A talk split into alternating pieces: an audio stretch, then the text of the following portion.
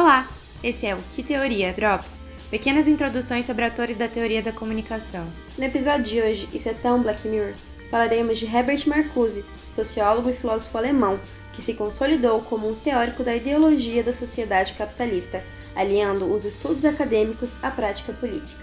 E também vamos falar de um trecho de seu livro, A Ideologia da Sociedade Industrial, O Homem Unidimensional, de 1964. Herbert Marcuse foi um dos mais importantes teóricos do século XX. Filho de pais judeus, ele nasceu no ano de 1898, na cidade de Berlim. O início de sua formação acadêmica se deu em 1919, na Universidade de Berlim, transferindo-se após um ano para a Universidade de Friburgo, onde estudou literatura alemã. Além disso, fez cursos de filosofia, política e economia. Em 1933, ingressou no Instituto de Pesquisa Social da Universidade de Frankfurt e desenvolveu trabalhos de análise e interpretação da realidade social daquela época, que compuseram a chamada teoria crítica. Você pode ouvir mais sobre ela no episódio 4 do Que Teoria. Então, o começo da trajetória acadêmica de Marcuse tem como pano de fundo o período entre guerras e se desenvolve na escola de Frankfurt até seu exílio em 1934 nos Estados Unidos, antes do início da Segunda Guerra Mundial.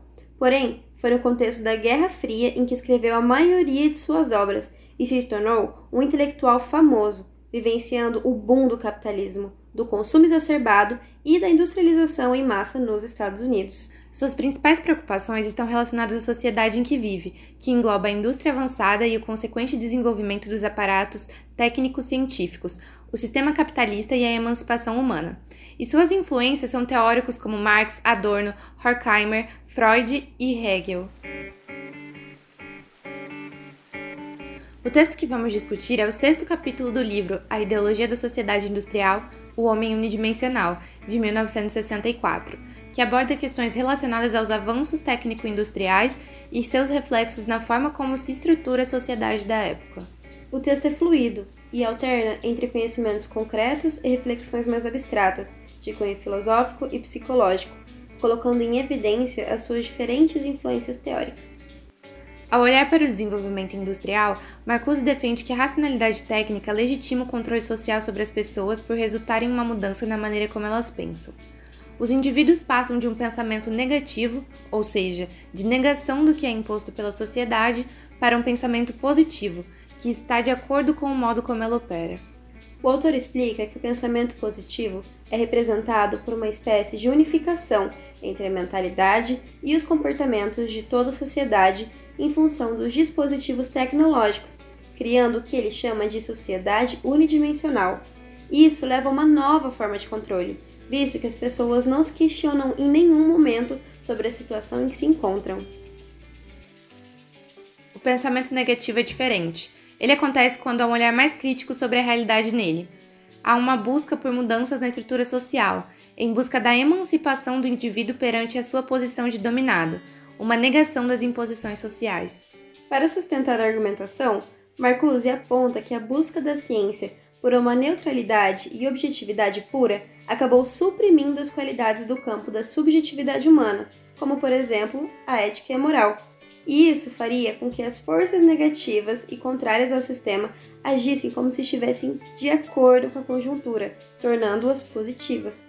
Entretanto, o teórico ressalta que isso é um paradoxo, já que a ciência precisa do sujeito e das abstrações humanas para interpretar os dados coletados pela própria ciência. Quando essas qualidades são excluídas, a dominação se fortalece, já que os indivíduos não questionam sua situação. Dessa maneira, enquanto os aparelhos modernos tornam a vida mais fácil e confortável, eles também exploram seus usuários, garantindo uma não liberdade. Logo, a tecnologia protege ao invés de contestar a dominação.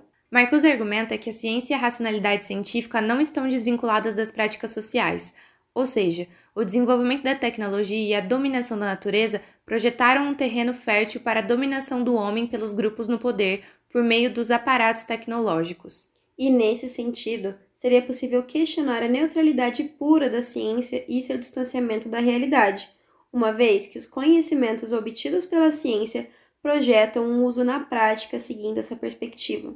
O autor compreende que romper com o cenário de dominação e exploração humana afeta, necessariamente, o projeto científico de dominação da natureza e de progresso tecnológico também.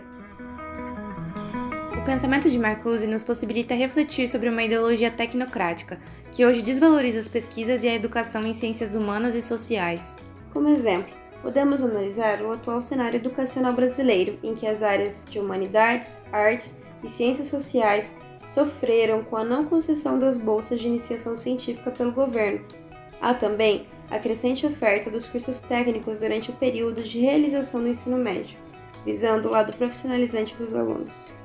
O modo de operar capitalista exige um ensino tecnocrático, visto que durante o período de formação dos estudantes, seja nas escolas, seja nas universidades, há uma maior preocupação com o desenvolvimento das aptidões técnicas dos futuros profissionais do que com a formação de cidadãos críticos e conscientes.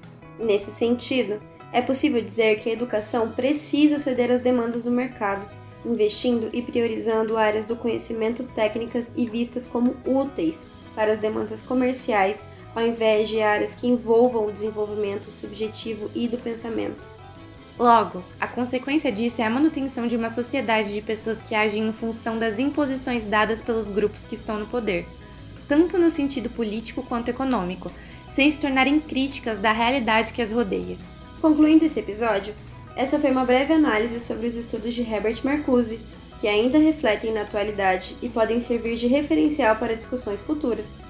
Esse foi o Que Teoria Drops, um podcast da disciplina de Teorias da Comunicação do curso de Comunicação e Multimeios da UEM. O desenvolvimento desse podcast contou com as acadêmicas Camila Lozek, Emily Saragiotto, Júlia Costa, Maria Eduarda Oliveira e Mariana Manieri. Até mais! Tchau e até o próximo episódio!